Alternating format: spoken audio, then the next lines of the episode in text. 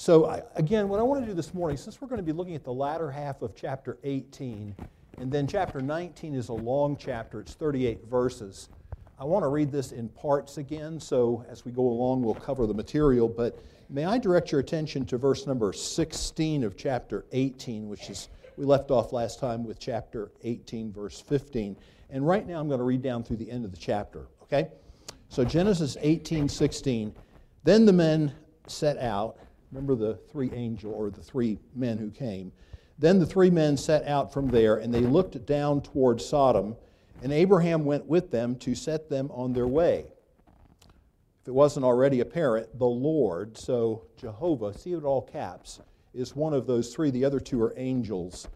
And so, shall I hide from Abraham what I am about to do? Seeing that Abraham shall surely become a great and mighty nation, and all the nations of the earth shall be blessed in him. For I have chosen him that he may command his children and his household after him to keep the way of the Lord by doing righteousness and justice. Catch that little phrase there, by doing righteousness and justice, so that the Lord may bring to Abraham what he has promised him. Then the Lord said, because the outcry against Sodom and Gomorrah is great and their sin is very grave, I will go down to see whether they have done altogether according to the outcry that has come to me, and if not, I will know. So the men turned from there and went toward Sodom, but Abraham stood still before the Lord. So two depart, the angels, the Lord remains. Then Abraham drew near and said, will you indeed sweep away the righteous with the wicked? Suppose there are 50 righteous within the city. Will you then sweep away the place and not spare it for the 50 righteous who are in it? Far be it from you to do such a thing, to put the righteous to death with the wicked, so that the righteous fare as the wicked. Far be that from you.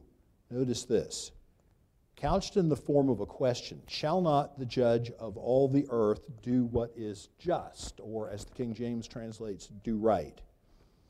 And the Lord said, if I find in Sodom 50 righteous in the city, I will spare the whole place for their sake. Abraham answered and said, behold, I have undertaken to speak to the Lord, I who am but dust and ashes. Suppose 5 of the 50 righteous are lacking. Will you destroy the whole city for lack of 5? And he said, I will not destroy it if I find 45 there. Again, he spoke to him, suppose there are 40 found there. He answered, for the sake of 40, I will not do it. Then he said, oh, let not the Lord be angry, and I will speak. Suppose 30 are found there. He answered, I will not do it if I find 30 there. He said, behold, I have undertaken to speak to the Lord. Suppose 20 are found there. He answered, for the sake of 20, I will not destroy it. Then he said, oh, let not the Lord be angry, and I will speak but this once. I think that's significant. He's not going to do any more. This is the end of his plea. And I will speak but this once. Suppose 10 are found there. He answered, for the sake of 10 I will not destroy it. And the Lord went his way when he had finished speaking to Abraham, and Abraham returned to his place.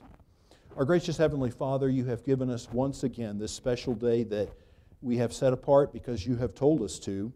Now we come to the preaching and teaching of your word in this day, which is something you have also commanded us to do. And all of that gives us confidence to come to you to ask your blessing, for we are here at your behest, and we do what we do at your command. And so, dear Lord, would you please just undertake, would you bless in this class, would you give me that fresh cleansing and unction and presence of the Spirit that are needed in order to be a blessing to folks. That power is not resident within me alone.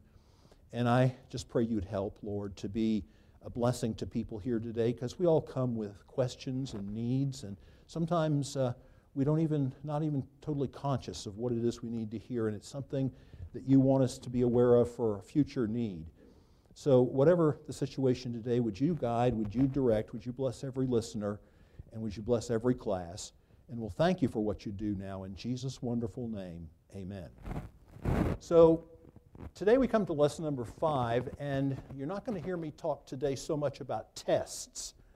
Maybe you're tired of hearing about tests. But we're going to get back on track with that a little bit. But you are going to hear me talk about faith, because really faith is the whole ball of wax when it comes to what we're doing with Abraham. That's how he's known in the Scripture. I made that point at the outset. So we are going to be talking about faith. And you notice that what I've titled this today is The Basis of Faith. And this lesson is maybe a little different than what you might normally be expecting. So I'm going to ask the Lord for special help, as I've already done, and hope that this will be some help and some blessing to us today.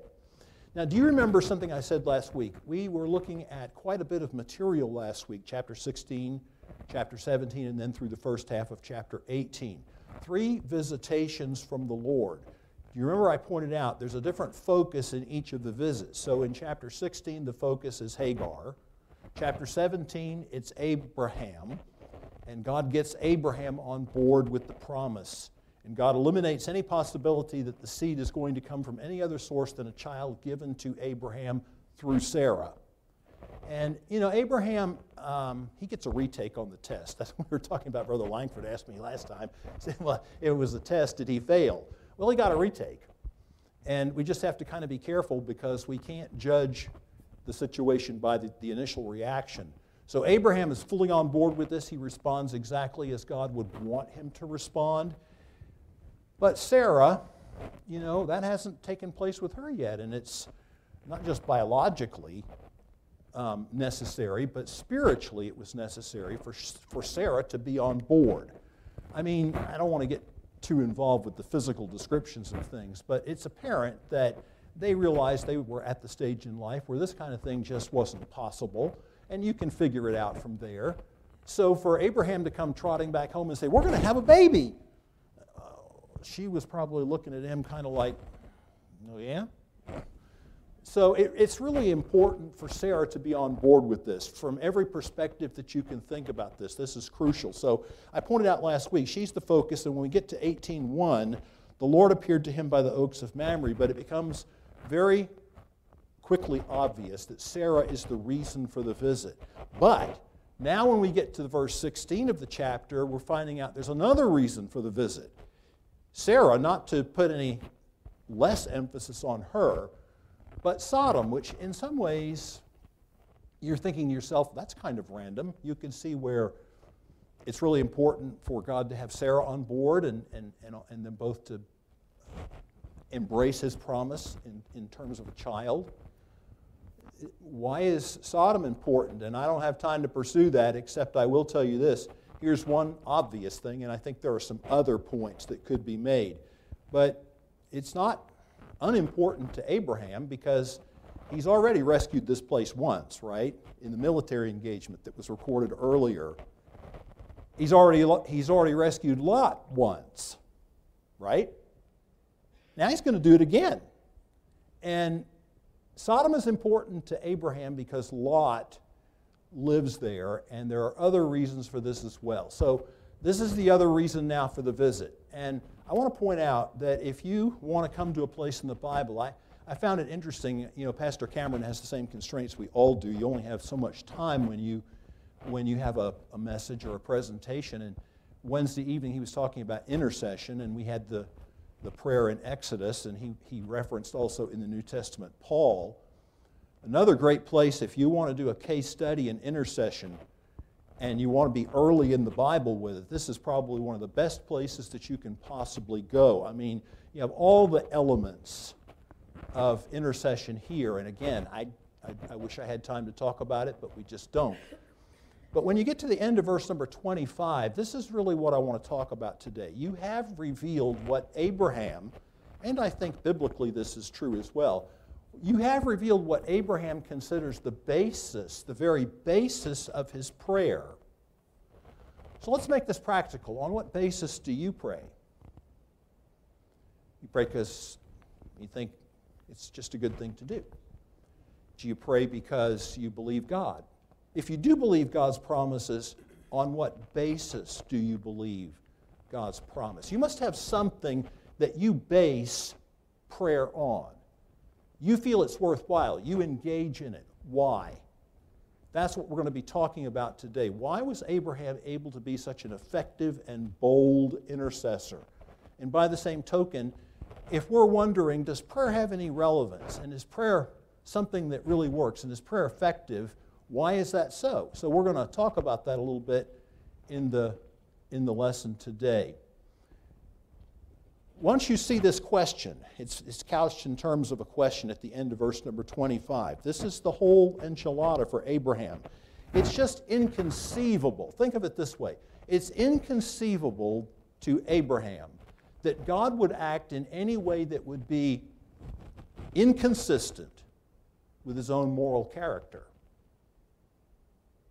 Did you catch that? It's inconceivable to Abraham that God would act in any way that is inconsistent with his own moral character.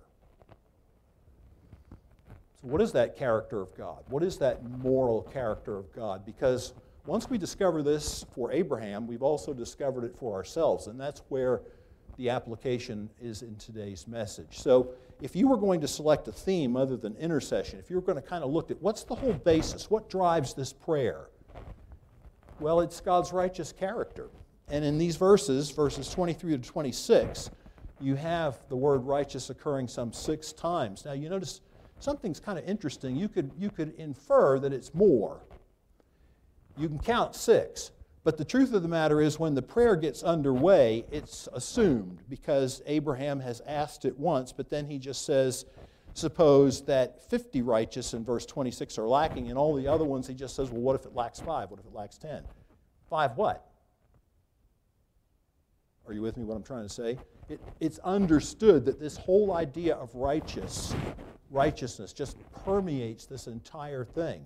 You also have the word just occurring one time, and I use the word just because that's the way the ESV uses it. So in the King James it says, shall not the judge of all the earth do right? And here it says, shall not the judge of all the earth do what is just? So that's what we're sort of about doing today, and I want to make the point. I hope I can be effective with this today, but if not, I'll say it now so that you can be looking for it, and maybe you'll get it even if I don't give them as effective a presentation as I'd like to. We're looking at 3 things within this overall story, 3 episodes, and all of them are designed to validate God's righteous character. That's what's driving this. So let's look at the first one. It's the prayer of Abraham, and we've kind of already set the stage for this. See, Abraham believed that God. What did he believe about God? What do you believe about God? What kind of a God are we serving? And Abraham believed that God was both just and righteous. What do those terms mean? You often find those terms together in Scripture, so more verses than we could possibly look at, but I've just got a couple of them here I want you to see. Here's Psalm 89:14. Watch how these two are traveling companions. Righteousness and justice are the foundation of your throne. Steadfast love and faithfulness go before you.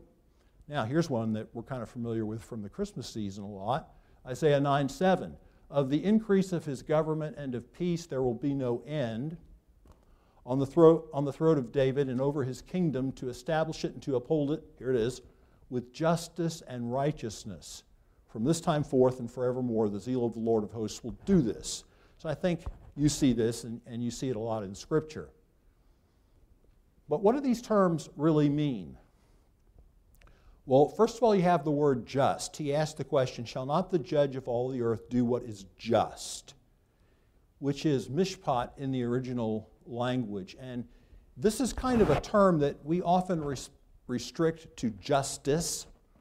In other words, we're thinking about a law or a legal type environment.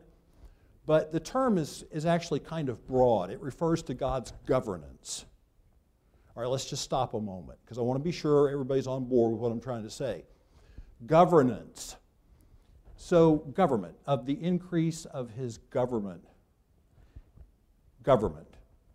Now, ever since Genesis 9, human government has been a part of God's administration of the earth, right? In fact, if you follow a normal dispensational type approach, that human government is the name of one of that's usually given to one of the dispensations.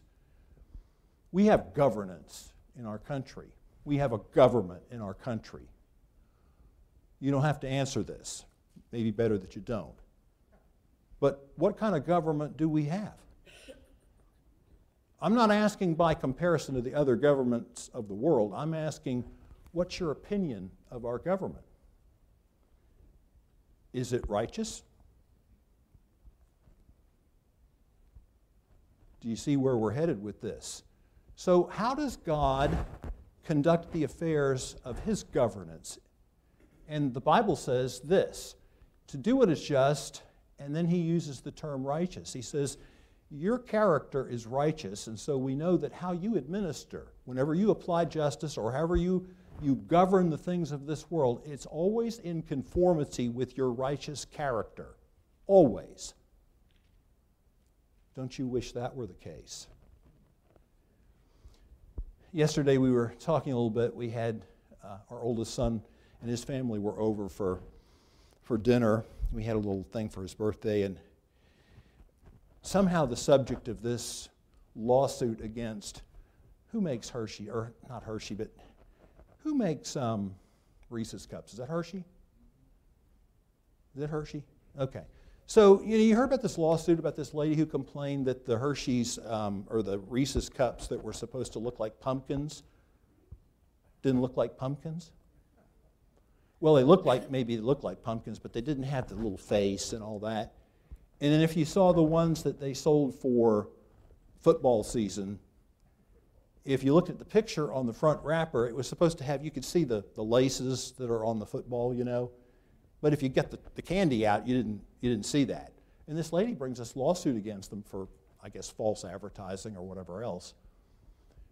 And so we got to talking about the fact that, well, you know, sure, there's things as frivolous lawsuits, but the other side of the coin is it's also true that corporations, like governments, I'm not picking on Hershey now, but I'm just saying in general, corporations like governments are run by fallen people. Is that true? Absolutely is true, fallen people.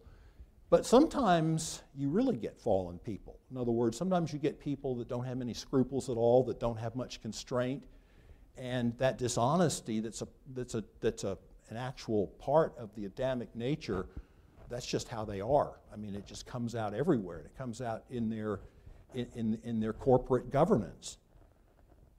And sometimes it comes out in the government of our own country. I mean, we've seen so many things in the last several years that have just undercut the confidence and trust that people feel like they can place in their government. So what in the world are we doing to try to illustrate this with a verse from Leviticus and a verse from Ezekiel? I'll show you. Don't I? Oh, I guess I am going to show you. Well, I have to turn. So let me just do the Leviticus one, because this is kind of weird, or it's kind of interesting.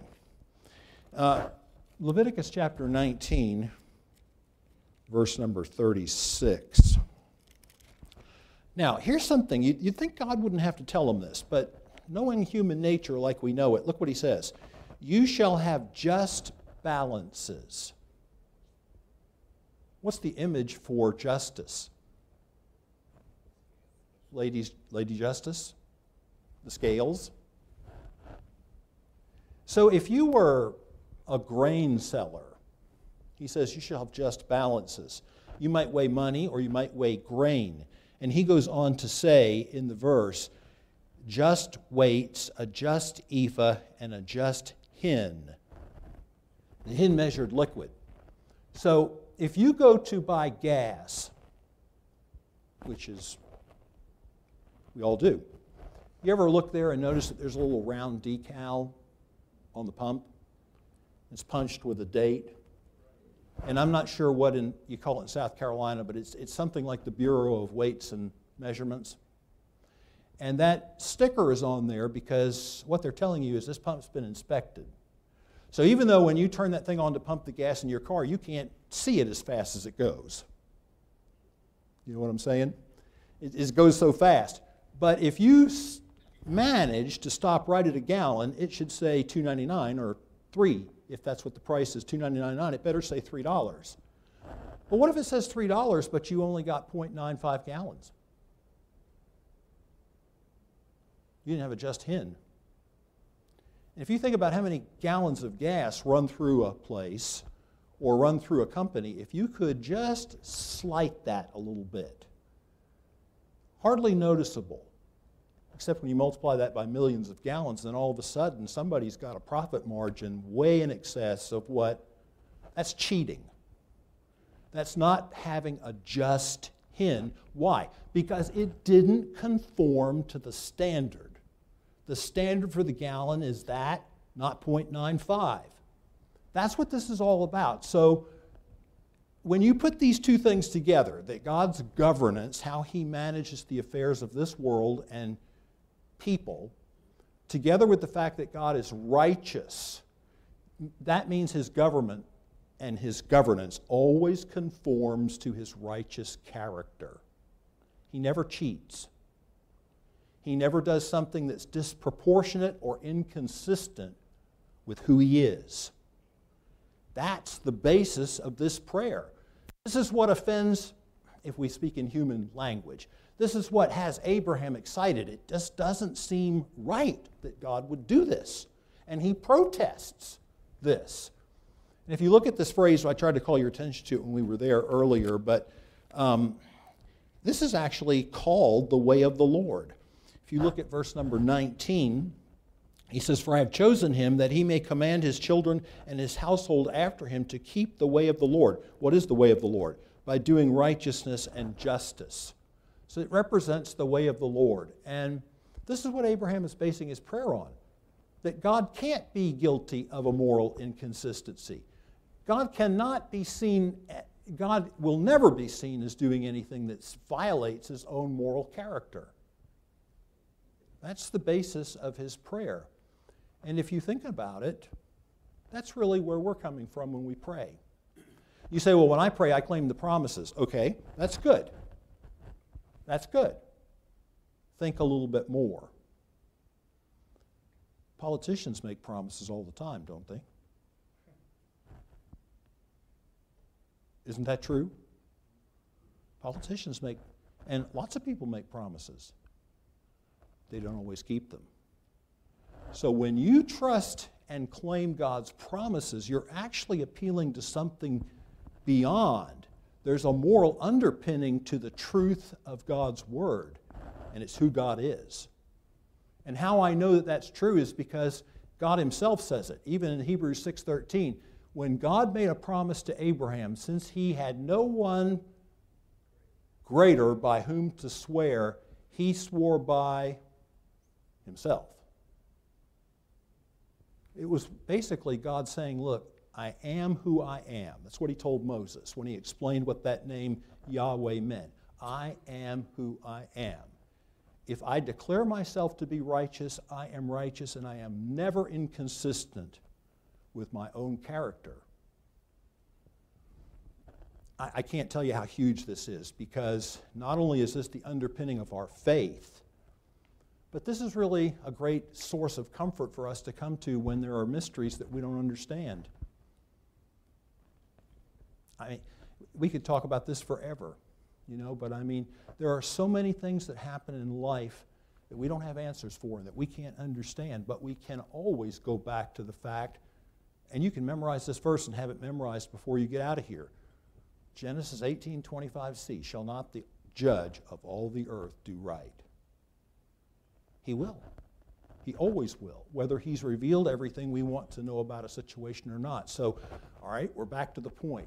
The first episode reveals and substantiates God's righteousness, this prayer of Abraham.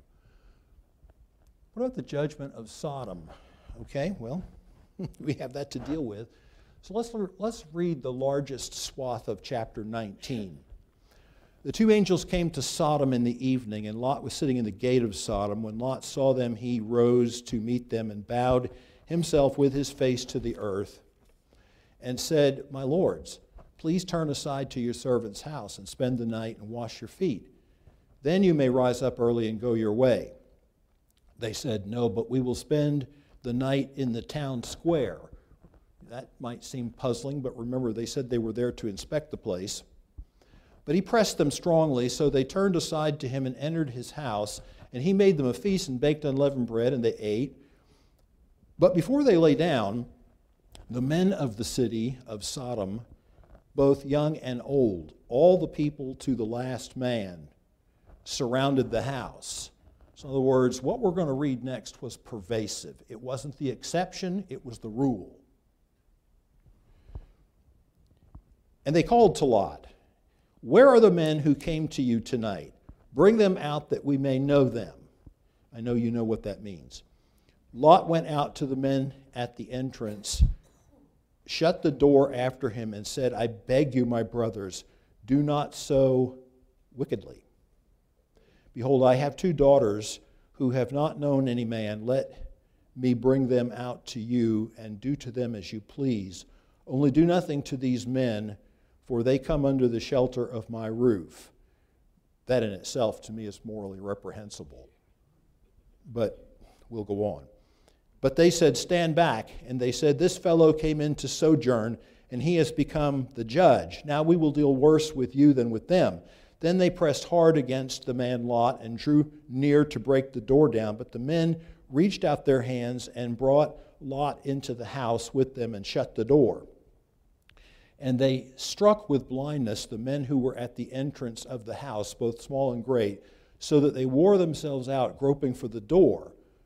Then the men said to Lot, "Have you anyone else here, sons-in-law, sons, daughters, or anyone you have in the city? Bring them out of the place, for we are about to destroy this place, because the outcry against its people has become great before the Lord, and the Lord has sent us to destroy it." So Lot went out and said to his sons-in-law, who were to marry his daughters, "Up, get out of this place, for the Lord is about to destroy this city." But he seemed to his sons-in-law to be joking, jesting. As the morning dawned, the angels urged Lot, saying, "Up, take your wife and your two daughters who are here, lest you be swept away in the punishment of the city." But he lingered. So the men seized him and his wife and his two daughters by the hand, the Lord being merciful to him, and they brought him out and set him outside the city. And they brought them out, and one said, "Escape for your life. Do not look back or stop anywhere in the valley. Escape to the hills, lest you be swept away." And Lot said to them, "Oh no, my lords. Behold, your servant has found favor in your sight, and you have shown me great kindness in saving my life, but I cannot escape to the hills, lest the disaster overtake me and I die. Behold, this city is near enough to flee to, and it is a little one. Let me escape there. Is it not a little one? And my life will be saved." He said to him, "Behold, I grant you this favor also, that I will not overthrow the city of which you have spoken. Escape there quickly, for I can do nothing till you arrive there." Therefore the name of the city was called Zoar, which means little. The sun had risen on the earth when Lot came to Zoar. Then the Lord rained on Sodom and Gomorrah sulfur and fire from the Lord out of heaven, and he overthrew those cities and all the valley and all the inhabitants of the valleys and what grew on the ground. But Lot's wife looked behind him, looked back, and she became a pillar of salt. And Abraham went early in the morning to the place where he had stood before the Lord, and he looked down toward Sodom toward all the land of the valley, and he looked, and behold, the smoke of the land went up like the smoke of a furnace. I have about three or four things I want you to consider, but remember what we're trying to do. So I'm going to unleash on you about four thoughts. What we're trying to do is see how this study demonstrates God, or see how this particular scene, the judgment of Sodom, how does it validate God's righteousness? All right, here's the first thought. God said he would inspect Sodom before judging it. That's back already in chapter 18, verse 20. Then the Lord said, "Because the outcry against Sodom and Gomorrah is great and their sin is very grave, I will go down and see." Same thing he says in chapter 19, or the angels say in chapter 19, verse 13. Did God really have to inspect the place to know? Doesn't God know everything? Yeah, he does. So why does he say that? Well, it's an accommodation. Understand what I'm trying to say? It's an accommodation to us. It's using language we understand to more fully bring out the fact that God's judgment is not arbitrary. If God's judgment falls, it's a completely righteous decision on his part. And so that language is used for our benefit because God already knows. In fact, to anticipate our next point after this, God already knows when he allows Abraham to intercede, there aren't going to be 10 of them there. But here's the second thought. Here this judgment is portrayed as a last resort. Do you notice what it says in chapter 18, verse 21? It's fascinating how the ESV brings this out. He says, I will go down now to see whether they have done all together. I don't know if you have a marginal reading on that. The one that I'm using does. I will go down and see whether they have done all together according to the outcry that has come to me, and if not, I will know. All right, the marginal reading says this, whether or not they have done all together, or they, not the marginal reading, but what, they have made a complete end. Have they gotten to the end? Is there an end? Can you become so thoroughly depraved and wicked in your dealings that you completely sin away the day of grace and there's nothing that remains except God's judgment? You can think about that if you want to, but I think it's true. I think there are people walking around right now that are as damned as if they'd already died and gone to hell. But you and I don't know that. You and I don't have a bullseye painted on their back to know that. So you have to keep on witnessing to them. But this begins to lay the foundation. This is an illustration that God is giving here. He told Abram back in chapter 15 and verse 16 that as for you, you shall go to your fathers in peace. You shall be buried in a good old age, and they shall come back here in the fourth generation, for the iniquity of the Amorites is not yet full. It's not yet complete. It's not yet at an end. They had 400 more years of grace. But here was a place, or places, because there were the five cities of the plain, four of which got the fire and brimstone rained down on them, that they had already reached the limit. What is that limit? I don't know. If you knew that limit, you'd just wait till the last day to get saved. That's how perverse we are in our thinking. We don't know that. But what this whole thing hints at is they have exhausted their last chance. And I just have to tell you, folks, that to me is somber. That's sobering to think that that can be true. But that's the way it is.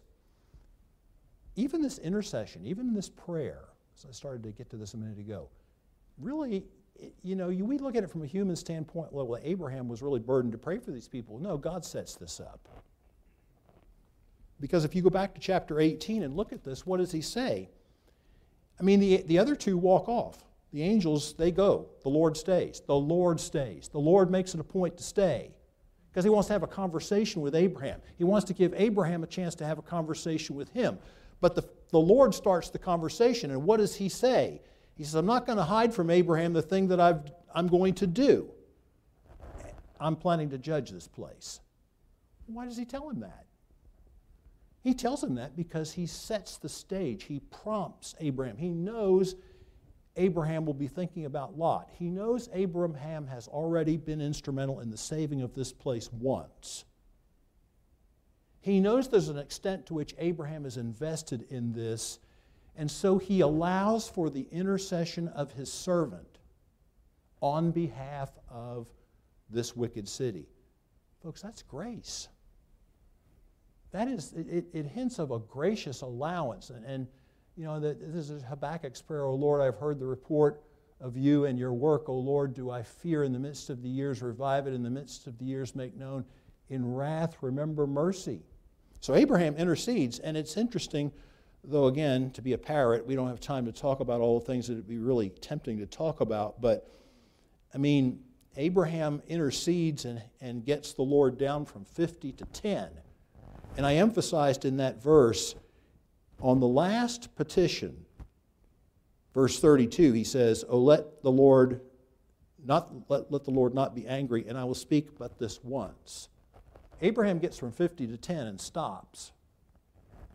Why do you think he stopped at 10?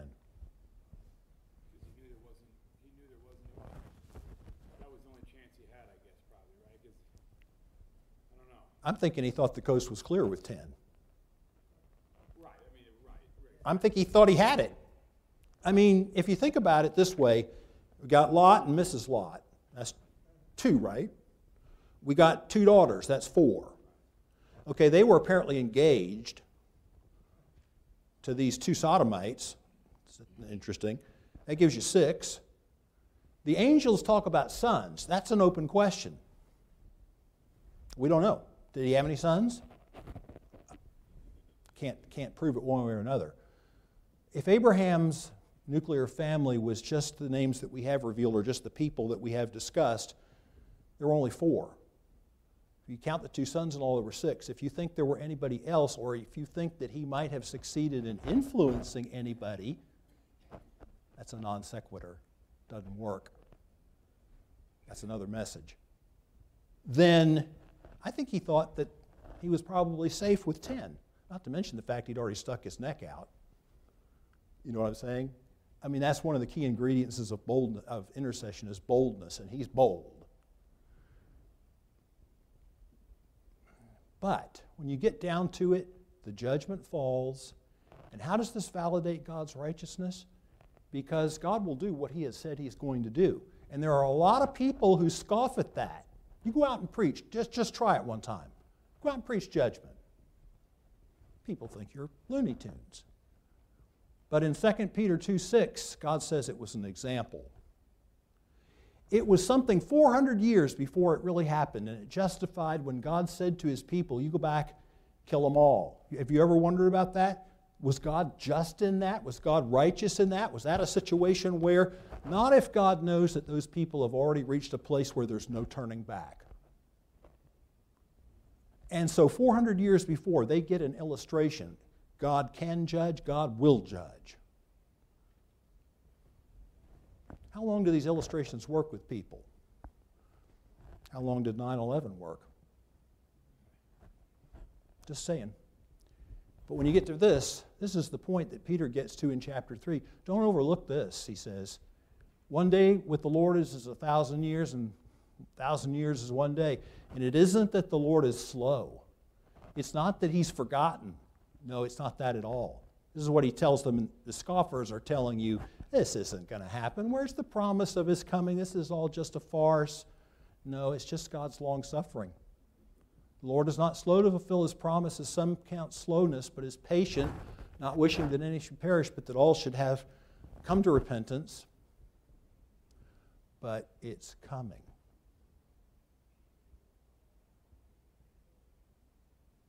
It is coming.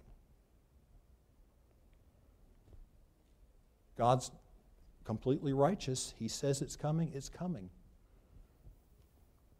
And so God is seen as never arbitrary or unfair. He inspects the place. He goes to the limit.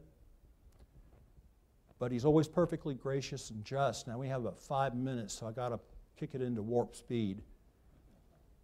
So there's one last episode, and with your permission, I'm only going to read 2 verses.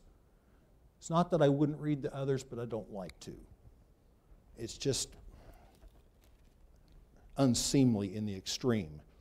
But look at verse 29. So it was when God destroyed the cities of the valley, God remembered Abraham, the intercessor, and sent Lot out of the midst of the overthrow when he overthrew the cities in which Lot had lived. Now Lot went up out of Zoar and lived in the hills. I thought he said he couldn't live in the hills. Remember that? For he was afraid to live in Zoar. So he lived in a cave with his 2 daughters, and I'm pretty sure we all know what happened there. Well, how does this demonstrate God's righteousness? 2 ways. Because he kept his promise to Abraham, and he kept his verity with his own moral values. Would you have assumed that Lot was righteous? See, I thought I had those verses for you too, and I don't. But if you at 2 Peter 2, 7, and 8, it says Lot was righteous. So God knows that, and I don't think if that verse weren't in the New Testament, I'm not sure we would have included that Lot was a believer. In fact, I'm pretty sure almost every sermon you heard on Lot would not be that he was a carnal Christian, but that he was not a Christian at all. But it says it. And God sees the heart. So if the Lord knows how to deliver the righteous out of temptations, this is what Peter says. All right? So that's a way that God's righteousness, because he remembered Abraham, he knows that Lot is righteous, and so even if he has to grab him by the hand, can you imagine this? Even if he has to drag him out, he's going to honor his own moral character.